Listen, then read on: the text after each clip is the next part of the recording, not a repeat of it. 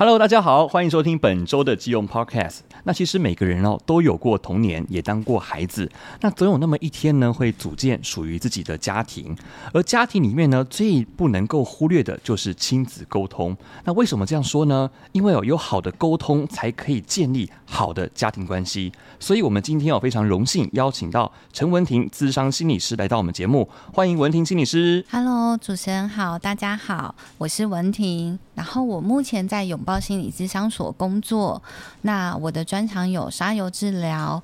那沙游治疗它事实上可以工作领域非常的广哦，包含创伤的主题、性侵的主题、家暴的主题。那呃，服务的对象不只是小朋友哦，像是我们服务对象也有青少年、成人，还有老人的部分。那我自己啊，还有最专长的一个领域是关于潜意识的工作，像是大家熟知的，哎，梦工作、解梦的部分、催眠的部分。以及还有深度的自我探索，那当然还有最重要的今天的主题就是亲子沟通的部分，也都是我的专长哦。亲子沟通其实是当你成为父母的时候，你会非常在意的部分，因为你会希望说你能够跟孩子建立一个很好的沟通，知道他们在想什么，才可以关心到他们呃的成长这样子哈。那其实呃不当的亲子沟通可能会使孩子还有父母的关系会远离。那有哪一些行为是不好的行为呢？部分我想先谈我的相信，嗯、就是我相信一开始家长一定都是好好的跟孩子说话，哦，是是是，直到说到就是有一些情绪了，对，哦、那亲子沟通遇见了困难，那有些家长就会倾向说，哎，想要让孩子去符合他的教养原则，可能就会使用指责啊，或者是命令句的方式去告诉孩子要符合规范，比如说，哎、嗯。嗯，现在几点了，你还不赶快去睡觉，是欠人骂吗？哎呦。嗯，这么凶？对啊，或者是跟你说说不要拖拖拉拉了，你现在立刻去写功课，不然我要惩罚你，或者是你之后就不能打电动，嗯嗯嗯、我不带你出去玩了，哦，等等的用语。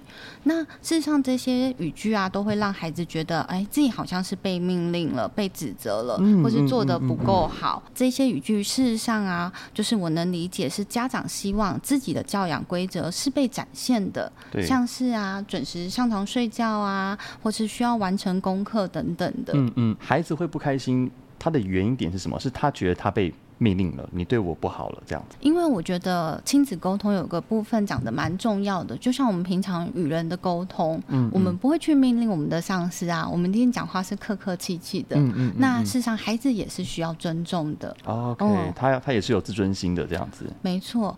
那我也想再跟主持人说，像我们在实务现场，还有常看到一类型父母是讨好型的父母，他在教养上就是常常会说，哎，比如说像我刚才说的例子，哎，现在去睡觉好不好？你还不想睡哦？那我们就没关系，晚点再睡。这样子会不会？会不会很糟糕？对于孩子以后的养成，会不会把他宠成一个，就是说小公主或是小小王子这样子，就是变成一个，就是好像父母就没什么主见这样子的人呢、啊？是是，尤其是实务现场上，有时候我也会听到有些老师说，呃，就是可能家长会跟他说，哎，就是那个孩子功课没有完成哦，那老师可不可以出少一点这样子？哦、天哪，这样老师一定觉得啊，我呃你都让我扮黑脸。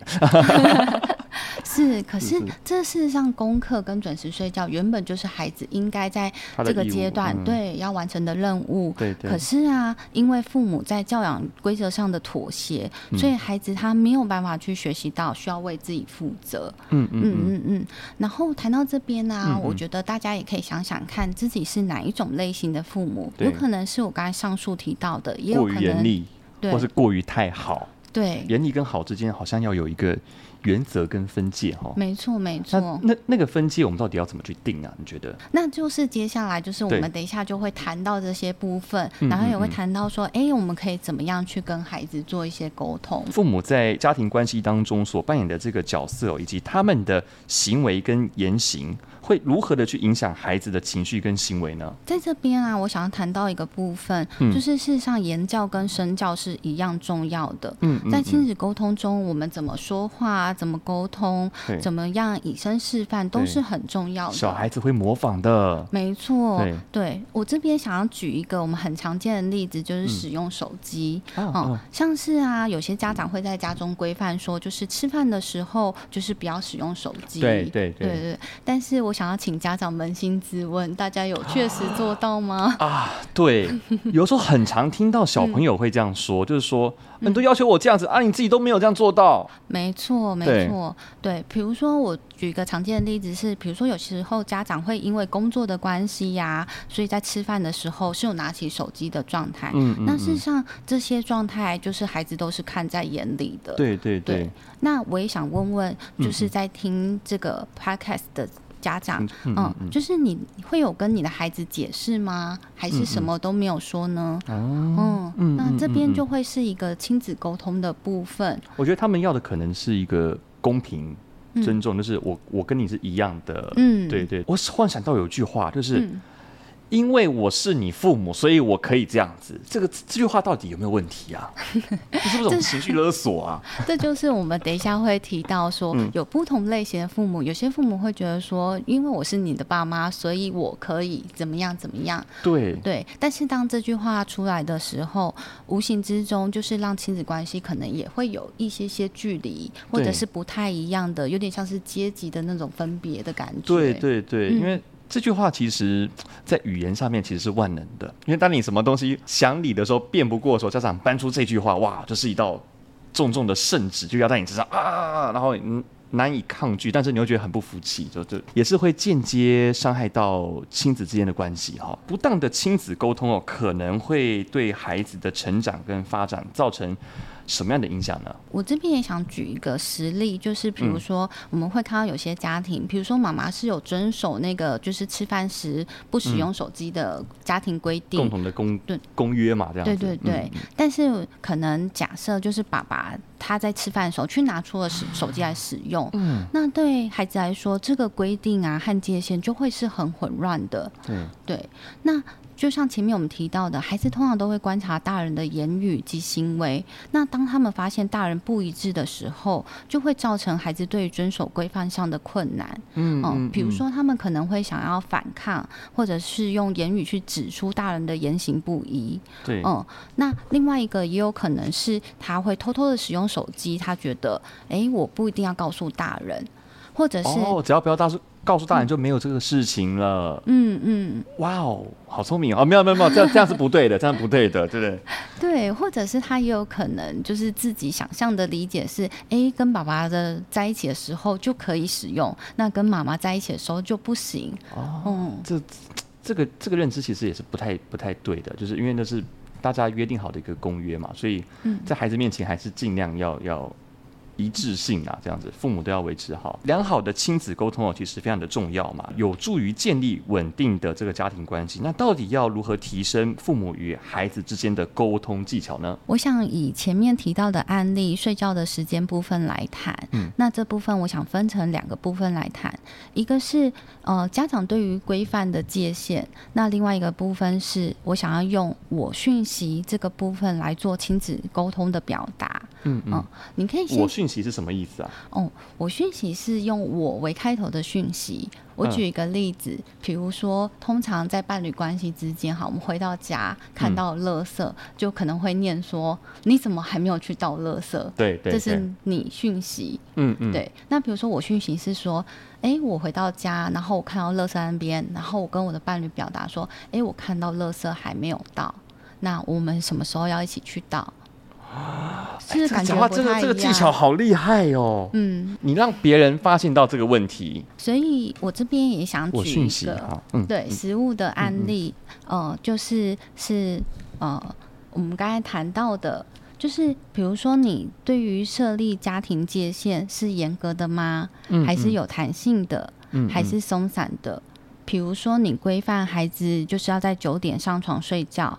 那有些家长可能会觉得，就像我们前提到前面提到很严厉的，迟到一分钟都是不行的，嗯，那是会有惩罚的或责骂的，对。但是有些家长可能会觉得说，没关系，你九点五分前躺在床上，我都是可以接受的，嗯嗯嗯，或者是九点十五分前都是可以的，对。那那个分钟数啊，就会是你在教养上可以调整、弹性调整的界限，这样子，嗯嗯。但是啊，还有一种是，如果孩子已经到了十点、十一。一点都还在客厅看电视，那这个教教养界限就是比较松散的，可能设立了孩子也不一定会去遵守。除了教养界限的部分，那还有什么是可以跟孩子进行沟通的呢？嗯、对，我这边也想再举一个实物的例子，是说，嗯、呃，就是我们比如说我们可以中性的表达。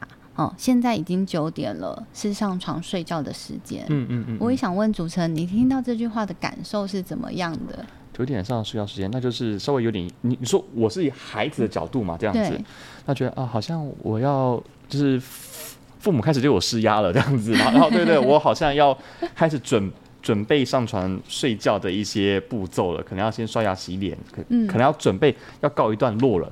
对对没错，所以孩子心里可能会是有些压力，或是有些预备的。对对对，对。但是你再听听看，如果用前面的你讯息，就说你现在还在干嘛？为什么不赶快去睡觉？哦、那你心情的感觉呢？你怎么会是骂我？你对我好凶啊！哎，懂了懂了。好，那接下来我就要再。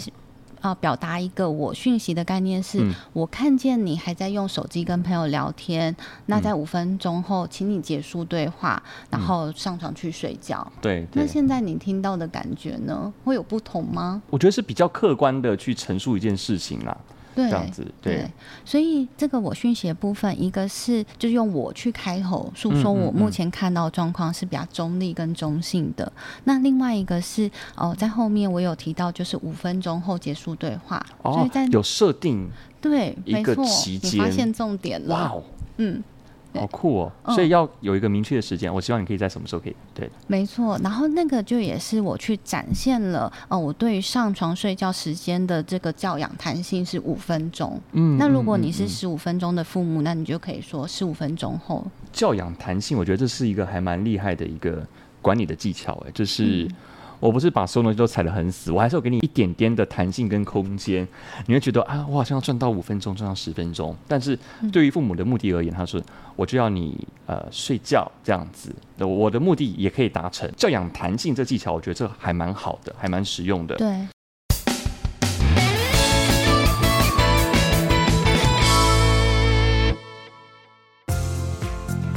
什么？基隆也有动漫音乐会，真的是太酷了！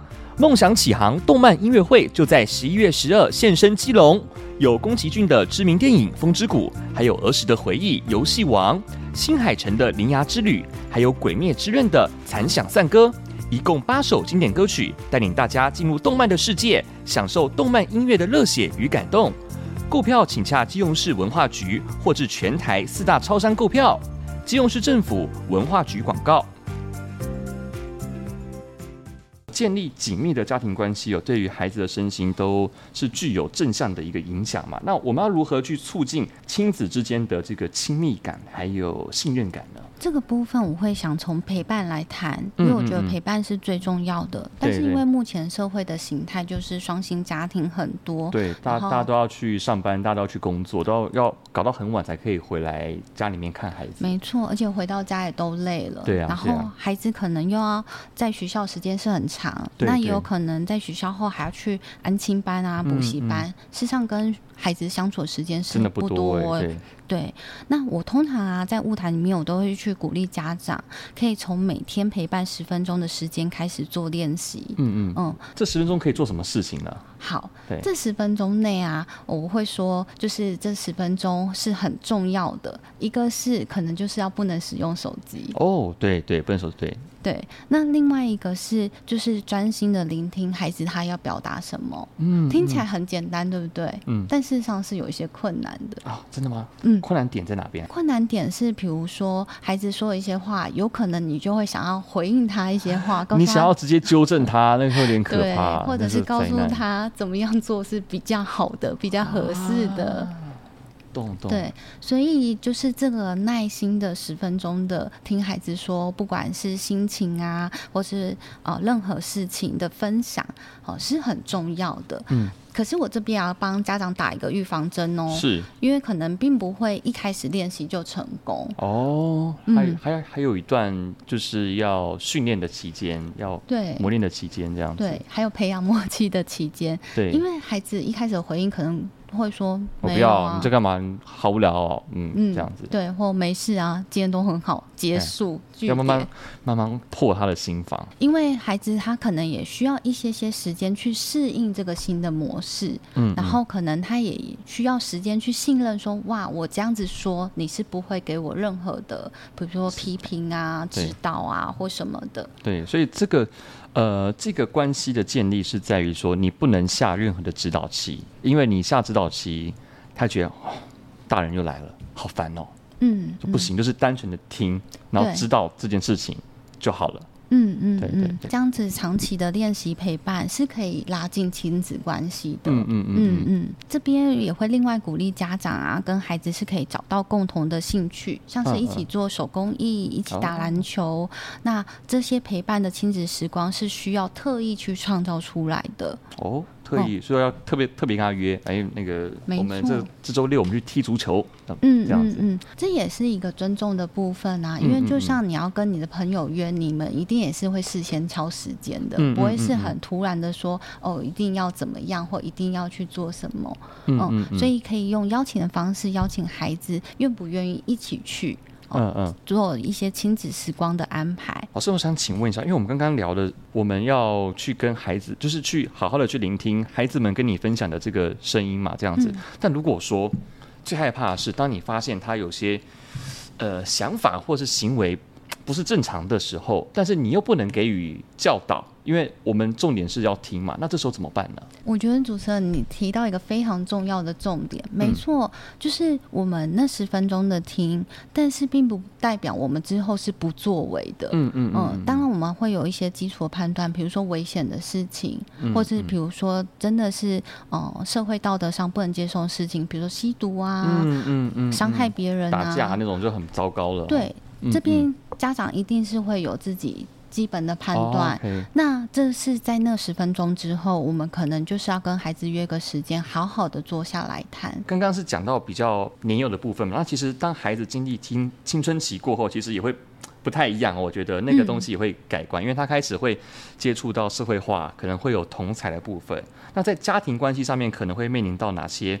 沟通上面的挑战呢？这部分我可能会回到一个尊重的议题去谈，嗯、因为青少年的孩子啊，他正在经历讲出自我跟内在混乱的状态。嗯，比如说他想要自己做选择，对，哦，想要自己做决定，对，但是他同时也好困惑，他自己可不可以承担这个决定后的责任？责任嗯，嗯，没错，而且他同时也在感受到，哎，我的世界。的其他人是不是能支持我，嗯，或者是给予我相对的尊重？嗯嗯，嗯，青少年时期对于这些部分是好敏锐的。对对对，对，所以为什么我们常说青少年常常就是比较在意的是同才？同才感觉。对，嗯、因为同才会给予很多的支持啊。啊，你是我兄弟，我挺你啊，这样没错，也不会思考，你是我兄弟，我挺了。对，部分对，这很可怕。那作为父母的话，我们要如何去引领这一点呢？我会想要回到就是同理的部分，就是不晓得各位父母还记得，就是孩子还很小的时候吗？就是在小很小，像是幼儿班的时候，嗯，比如说他有一段时期是。会说我要自己拿东西，我要自己爬楼梯，哦，什么都要我自己来的那个阶段，那那时期的父母通常是在旁守护。哦，然后就是排除危险的状况，嗯，但是通常父母也不会介入太多，因为他们会觉得这是孩子要成长的一个历程，对对对，对，他学习走路啊，他学习爬楼梯啊，他要自己学拿东西，嗯对，可是啊，到了青春期啊，事实上父母也是类似的心态哦，嗯嗯，但是啊，有些父母在孩子青春期的时候，会真的好担心哦，孩子有一些太过冲动的举动，对对对，嗯，所以。他们在担心的状况下，可能会有比较多的介入。嗯，嗯，这跟幼儿时期就会有一点点不太一样。嗯嗯，嗯，所以啊，父母也可以去回想一下青春时期的自己，哦，是否也有经历过这样想要做自己但又很混乱的时期？事实上，当回想自己这部分，可能对青春期的孩子会有多一点点的同理。我们该如何跟孩子来维持良好的亲子关系呢？这部分我想用一个呃例子来举例。嗯嗯，就是蛮多青少年都会提到说，希望家长是爸妈是不要进到自己房间的。哦，对，对你也有想青春期之后会有一个 呃地盘领地的一个意识，就是说我私人空间你就是先。不要直接闯进来，至少也要先敲过门之后，就是你会有一个这方面的意识会突然变强。没错，对对。那事实上啊，身为家长，我就会想问大家怎么思考这件事情呢？嗯嗯，嗯，因为有些家长可能会想说，哎、欸，这是我买的房子，为什么我不能进去？对对对对，对，很多人这样想、嗯。对，但是有些家长会想说，啊，我的孩子长大了，我需要尊重房间是他的空间、嗯，那我是愿意敲门后再进去的。对对对、嗯，所以这部分就展现了这个家长的教养弹性。哦，对，嗯，又回到教养弹性。错，没错。那可能啊，有些家长会觉得说，呃，我会担心孩子锁门。哦、嗯，那他有可能连接到他自己过往的生命经验，比如说锁门是不安全的，嗯，或者是有些家长是连接到，哎、欸，锁门是让我被拒绝在外的，哦，那他有可能是觉得好伤心哦，我之前跟小时候的你这么亲近，对，可现在你长大了，你就不理我了，啊，对对对，但也有可能是他会觉得我。呃，你锁门，我好像被拒绝在外，是很生气的。嗯嗯，嗯，这也是有可能的。要如何哦，在尊重孩子他自主性的同时，提供他足够的家庭支持和指导，来帮助他们成为一个有自信、有责任感的一个人格特质呢？这边我想要延续前面的案例。嗯哦，有些家长啊，他可能就会提到说。诶，那可是我想要进去他的房间帮忙整理他的东西，或、啊、我想要拿就收好的衣服进去画放，然、那怎么办呢、嗯？那这时候我们就可以来跟孩子讨论了。对，那一样依循前面提到的，就是我们是可以坐下来讨论的。嗯嗯，那他是可以为自己的选择负责吗？嗯嗯，因为我们一样可以先把我们的界限跟弹性说清楚。对对对，比如说可以询问孩子，你是可以整理好自己的空间的吗？他就会。去思考了。对对，因为如果他可以为自己负责，事实上父母对于这部分也不需要有太多的介入啊。嗯嗯嗯嗯嗯，嗯。那另外一个部分是，你除了可以整理好这些空间，那像是收衣服的部分，如果我不进去，那你可以自己去，比如说收衣服吗？甚至是洗衣服等等的。嗯。我们开始渐渐的练习放手，让孩子负担属于他自己的责任的部分，像是他可以开始为他自己的选择负责的时候，那家长你也可能要想想。那接下来你的界限跟弹性又要怎么样的调整？嗯嗯嗯，越来越放手，让他逐渐对每一件事情都有责任感。嗯，去训练他这样子，这些部分一样都要回到是你是什么样类型的家长，界限的弹性度在哪里，以及孩子的个性特质。嗯嗯，嗯，在比如说在我们智商晤谈里面，对，嗯、呃，如果你来谈的话，我们都是可以做更多更细致的讨论的。那今天就是一个很初步的一个方向跟回应。是是，老师你在做这个心理智商的时候，有没有一些比较令您印象深刻的一些事情呢？一些案件呢？青少年他是处于一个想要做自己但又混乱的时期，嗯，嗯，所以在青少年的时期，有可能还会遇到一个问题是说，嗯、呃，比如说就是跟同才关系是很亲近的，嗯嗯嗯，嗯，那有时候在国中或高中的时期会有一些流行，比如说割腕的部分，对。对，我们国中的时候大家很流行割腕，或者是脱对方的裤子，欸，这个这种很奇怪的流行到底要怎么办？事实上，这些部分一样是可以回到嗯、呃、家长陪伴的部分。对，家长万一发现我小朋友有割腕，但是那割腕他又不是真的割，他只是想留下一口子而已。嗯、对、嗯，但我们还是要表达出我们的关心。嗯，嗯，因为孩子他有可能既有这些讯息，有些孩子是传递着说：“哎，我跟。”哦，朋友是很关系很靠近的，嗯，但是也有可能有些孩子呈现的是，我现在在这个关系里面是很痛苦的，这都有可能。嗯嗯，然后这边是我想特别想要提出来，请家长留意的。嗯嗯嗯，那是这个行为基本上要介入教导的部分嘛？如果说看到小朋友说，如果说在有在拿美工刀这样子。嗯，割的话，这边的话，我会比较直接建议寻求专业上的协助。嗯嗯嗯，嗯，一级的部分是导师哦，我们可以先跟导师说孩子有这样的状况，然后家长这边有发现，那蛮多时候也有可能是导师来告诉父母的。嗯嗯，对。那如果孩子的状况比较需要进入到二级辅导的话，就会到。呃，如果是国中的话，就会进入到国中的辅导室。哦、那如果说孩子状况更严重的话，有可能就会进入到三级心理师或社工师的部分，嗯嗯，哦、呃，也就是可能会来到我们这边做物谈。嗯，那我们这边一定会是孩子个别的状况，跟家长有一些更细腻的讨论。嗯嗯嗯嗯，对，这边比较不建议是家长自己想办法处理，比较会是建议可以寻求专业上的协助，因为毕竟是牵涉到孩子的性命安全的部分。嗯嗯嗯，没有错。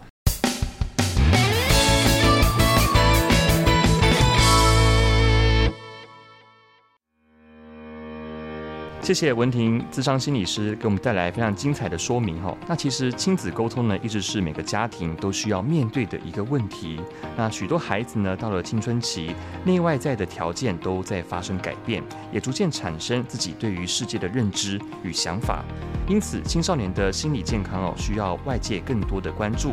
家庭沟通呢，也成为父母不可缺少的课题之一。